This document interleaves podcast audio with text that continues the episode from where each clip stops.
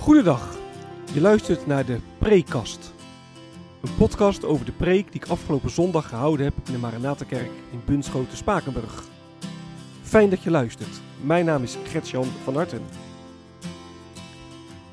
Wat kun je verwachten van deze podcast?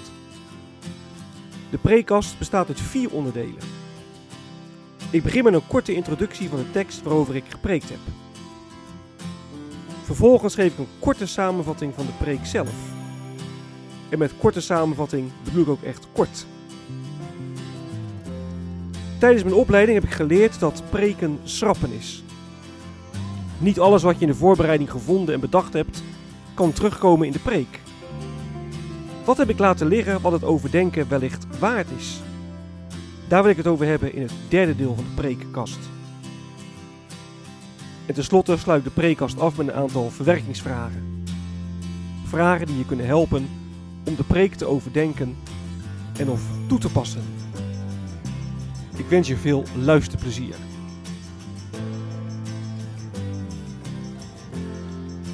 De tekst.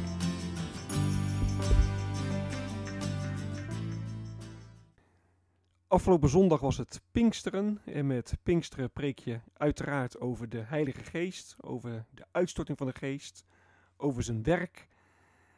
We hebben handelingen 2 vers 1 tot 11 gelezen, waar Lucas beschrijft hoe de Geest werd uitgestort. We hebben ook Efeze 4 vers 25 tot en met 32 gelezen. Dat is een gedeelte waarin uh, Paulus zijn lezers oproept om, om, om te leven in overeenstemming met het evangelie van Jezus Christus. En ik heb dit jaar als tekst gekozen met Pinksteren Efeze 5, vers 18 en 19a. En dan zegt Paulus: Bedrink u niet, want dat leidt tot uitspattingen, maar laat de geest u vervullen. En zing met elkaar psalmen, hymnen en liederen die de geest u ingeeft. Vol zijn van de Heilige Geest. Dat is het thema van de preek. Vol zijn van de Heilige Geest.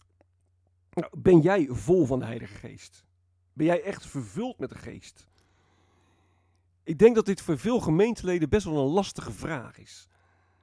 En eerlijk is eerlijk, ik merk bij mezelf ook een aarzeling. Als iemand aan mij vraagt, ben jij vol van de Geest? Ben jij echt vervuld van de Geest? Dan vind ik dat best wel lastig om daar direct antwoord op te geven. Want ja, wat bedoel je daar nou eigenlijk mee? Wat zeg je als je dat zegt? wij zijn als gereformeerden niet gewend om, om op zo'n manier over de geest te spreken. Dat vinden we al snel wat, wat zweverig.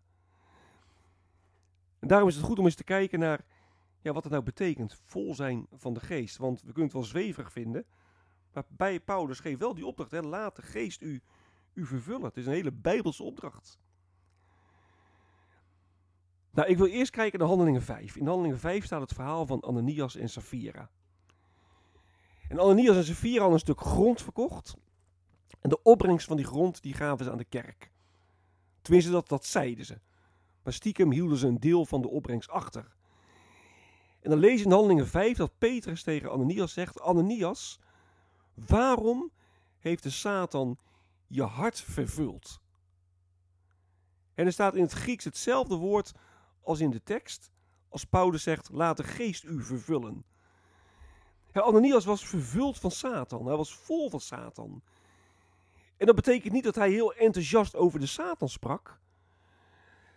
Nee, dat hij vervuld was van Satan, dat, dat bleek uit zijn daden. Dat bleek uit het feit dat hij de apostelen voorloog. Nou, je kunt denk ik zeggen, vervuld zijn door, dat betekent dat je ergens gedreven wordt door. Ananias was vervuld van Satan, hij werd gedreven door Satan. Ben je vervuld met de geest, dan word je gedreven door de geest. En vervuld zijn van, dat is veel meer dan, ja, dan een bepaalde gemoedstoestand, dan een bepaald gevoel hebben. Of je wel of niet vervuld bent, dat wordt zichtbaar ja, in hoe je leeft. Zichtbaar in je, je manier van leven.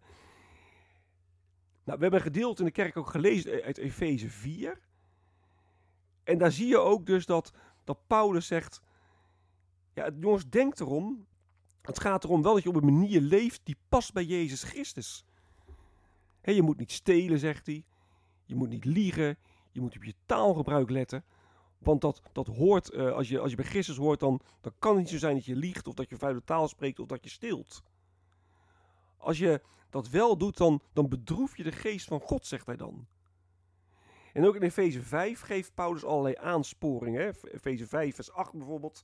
Dan zegt hij: Ga de weg van de kinderen van het licht. Oftewel, als je Efeze 4 en 5 neemt, als je die twee hoofdstukken zo doorleest, dan zie je dat er heel concreet beschreven staat hoe een christen ja, hoort te leven. He, welke levensstijl past bij volgelingen van Jezus Christus. En in dat kader staat dan de opdracht van, uh, van Paulus: laat de geest van God u vervullen.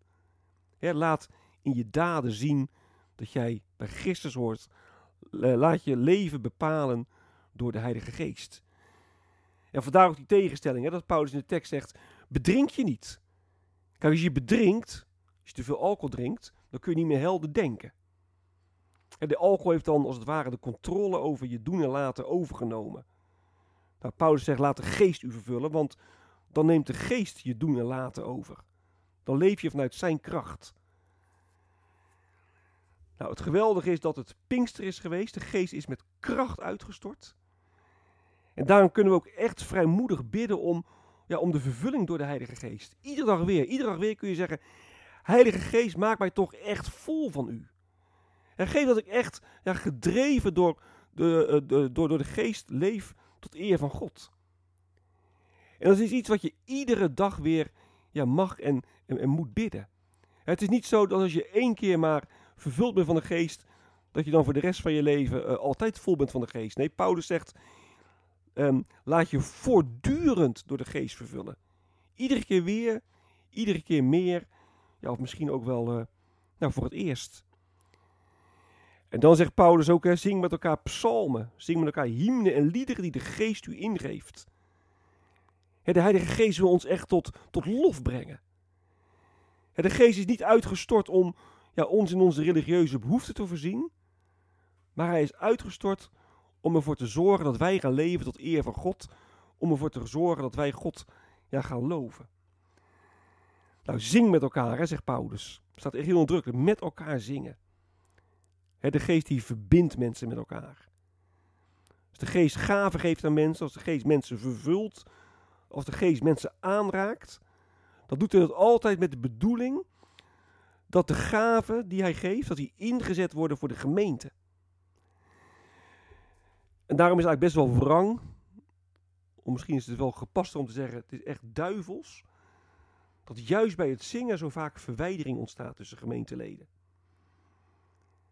Je kent die discussies wel. De een zegt ik wil het liefst uh, psalmen zingen.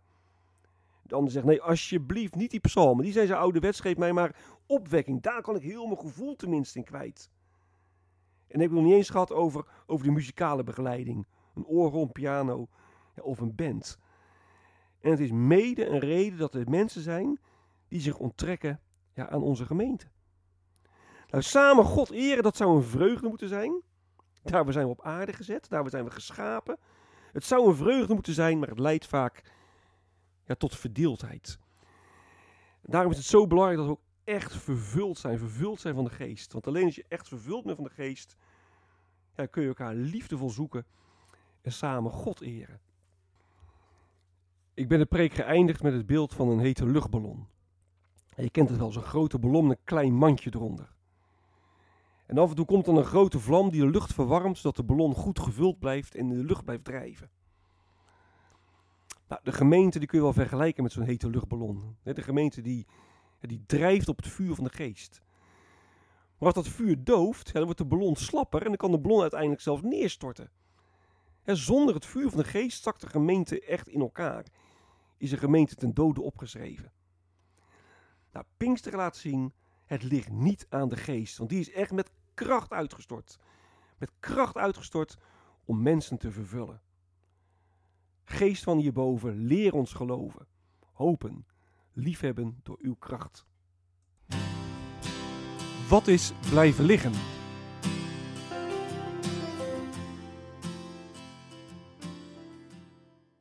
Ook dit keer wil ik weer een uh, drietal punten noemen. En het eerste is dat ik me kan voorstellen dat er mensen zijn die zeggen: ja, wordt vervuld door de geest, prima, daar gaat de preek over. Maar hoe, hoe doe je dat nou? Hoe raak je nou vervuld van de geest? Nou, ik denk in de preek inderdaad meer heb uitgelegd wat vervuld zijn van de geest is, dan hoe je vervuld van de geest raakt. Dat is ook wel bewust, omdat ik denk dat er ook niet een stappenplan is. Er is niet zo van, jij moet dit en dit en dit doen en dan raak je vervuld van de geest. En dan zou het initiatief bij ons liggen, dan zouden wij van allerlei dingen moeten doen.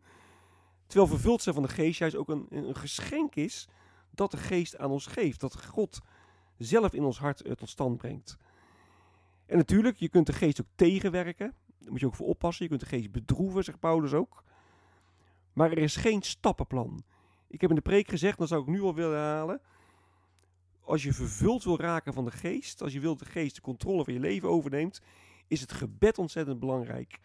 bid, Heilige Geest, alstublieft, vervul mij met u steeds weer, steeds meer, raak mij aan, stuur mijn leven, laat mijn, of neem de controle van mijn leven als het ware over. Dus hoe doe je dat precies? Ja, ik zou zeggen, bidden. Bid maar of de geest het wil doen. En er is geen stappenplan van, je moet stap 1, 2 en 3 zetten en dan raak je vervuld. Er is geen trucje voor. Het tweede dat ik wil noemen is um, wat Paulus zegt in vers 19. Zing met elkaar psalmen, hymnen en liederen. Wat is nou het verschil tussen die drie? Wat is nou het verschil tussen een psalm, een hymne en een lied? Of wat is het verschil tussen een hymne en een lied? Nou, daar heb ik in de preek ook niet uh, veel aandacht aan besteed. Ik heb gezegd dat het psalmen uh, oud-testamentse liederen zijn. Die gaan over Gods grote daden. En dat hymnen en liederen ja, meer nieuw-testamentse liederen zijn. Die gaan over de grote daden van, van Jezus Christus. Maar daar kan ik natuurlijk veel meer over zeggen. Over verschil tussen psalmen, hymnen en liederen. Dat heb ik nu laten liggen. En het laatste is, hè, Paulus zegt, zing met elkaar psalmen, hymnen en liederen die de geest u ingeeft.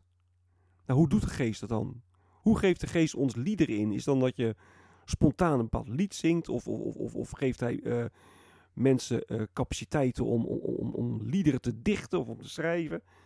Hoe geeft de geest ons liederen in? Ook daar heb ik in de preek uh, geen aandacht aan besteed. Maar dat is natuurlijk wel iets waar je nou verder over na kunt denken. Verwerkingsvragen.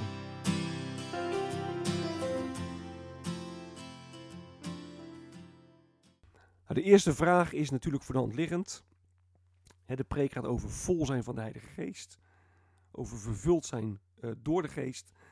En dan is de vraag, ja, ben jij dat? Ben jij vol van de Heilige Geest? Ben jij vervuld van de Geest? De tweede vraag is, hè, wie of wat is de sturende kracht in jouw leven? Wie of wat is de sturende kracht in jouw leven? En dat uiteraard naar aanleiding van vers 18, hè, waar Paulus zegt: Je moet je niet door, door de alcohol laten leiden, je moet je laten leiden door de geest. Nou, wie of wat is de sturende kracht in jouw leven? De derde vraag: kun je in de gemeente ook aanwijzen hoe en waar de Heilige Geest aan het werk is? We geloven dat de Heilige Geest met kracht is uitgestort kun je dat ook eh, terugzien. Kun je ook dingen aanwijzen in de gemeente. Waarvan je zegt, ja, daar is de geest aan het werk. En de laatste vraag is, in hoeverre merk je nou dat de geest ons aanspoort om samen God te eren? En de laatste vraag is, in hoeverre merk je nu echt dat de geest ons aanspoort om, om samen, om, om met elkaar God te eren? hebben we als het over de Heilige Geest praten niet heel vaak over wat de Heilige Geest bij mij doet, in mij doet, wat ik ervaar, wat ik voel. Maar merken we ook echt dat de Geest ons aanspoort om samen God te eren. Dat de Geest ons ook echt aanspoort om, om verbinding te zoeken met elkaar. Dit is het einde van de prekast. Mocht je vragen of opmerkingen hebben, dan kun je me mailen op mailadres van hartengretjan.gmail.com van hartengretjan.gmail.com Ik wens je nog een hele prettige dag. Hartelijk dank voor het luisteren. En wie weet tot een volgende keer.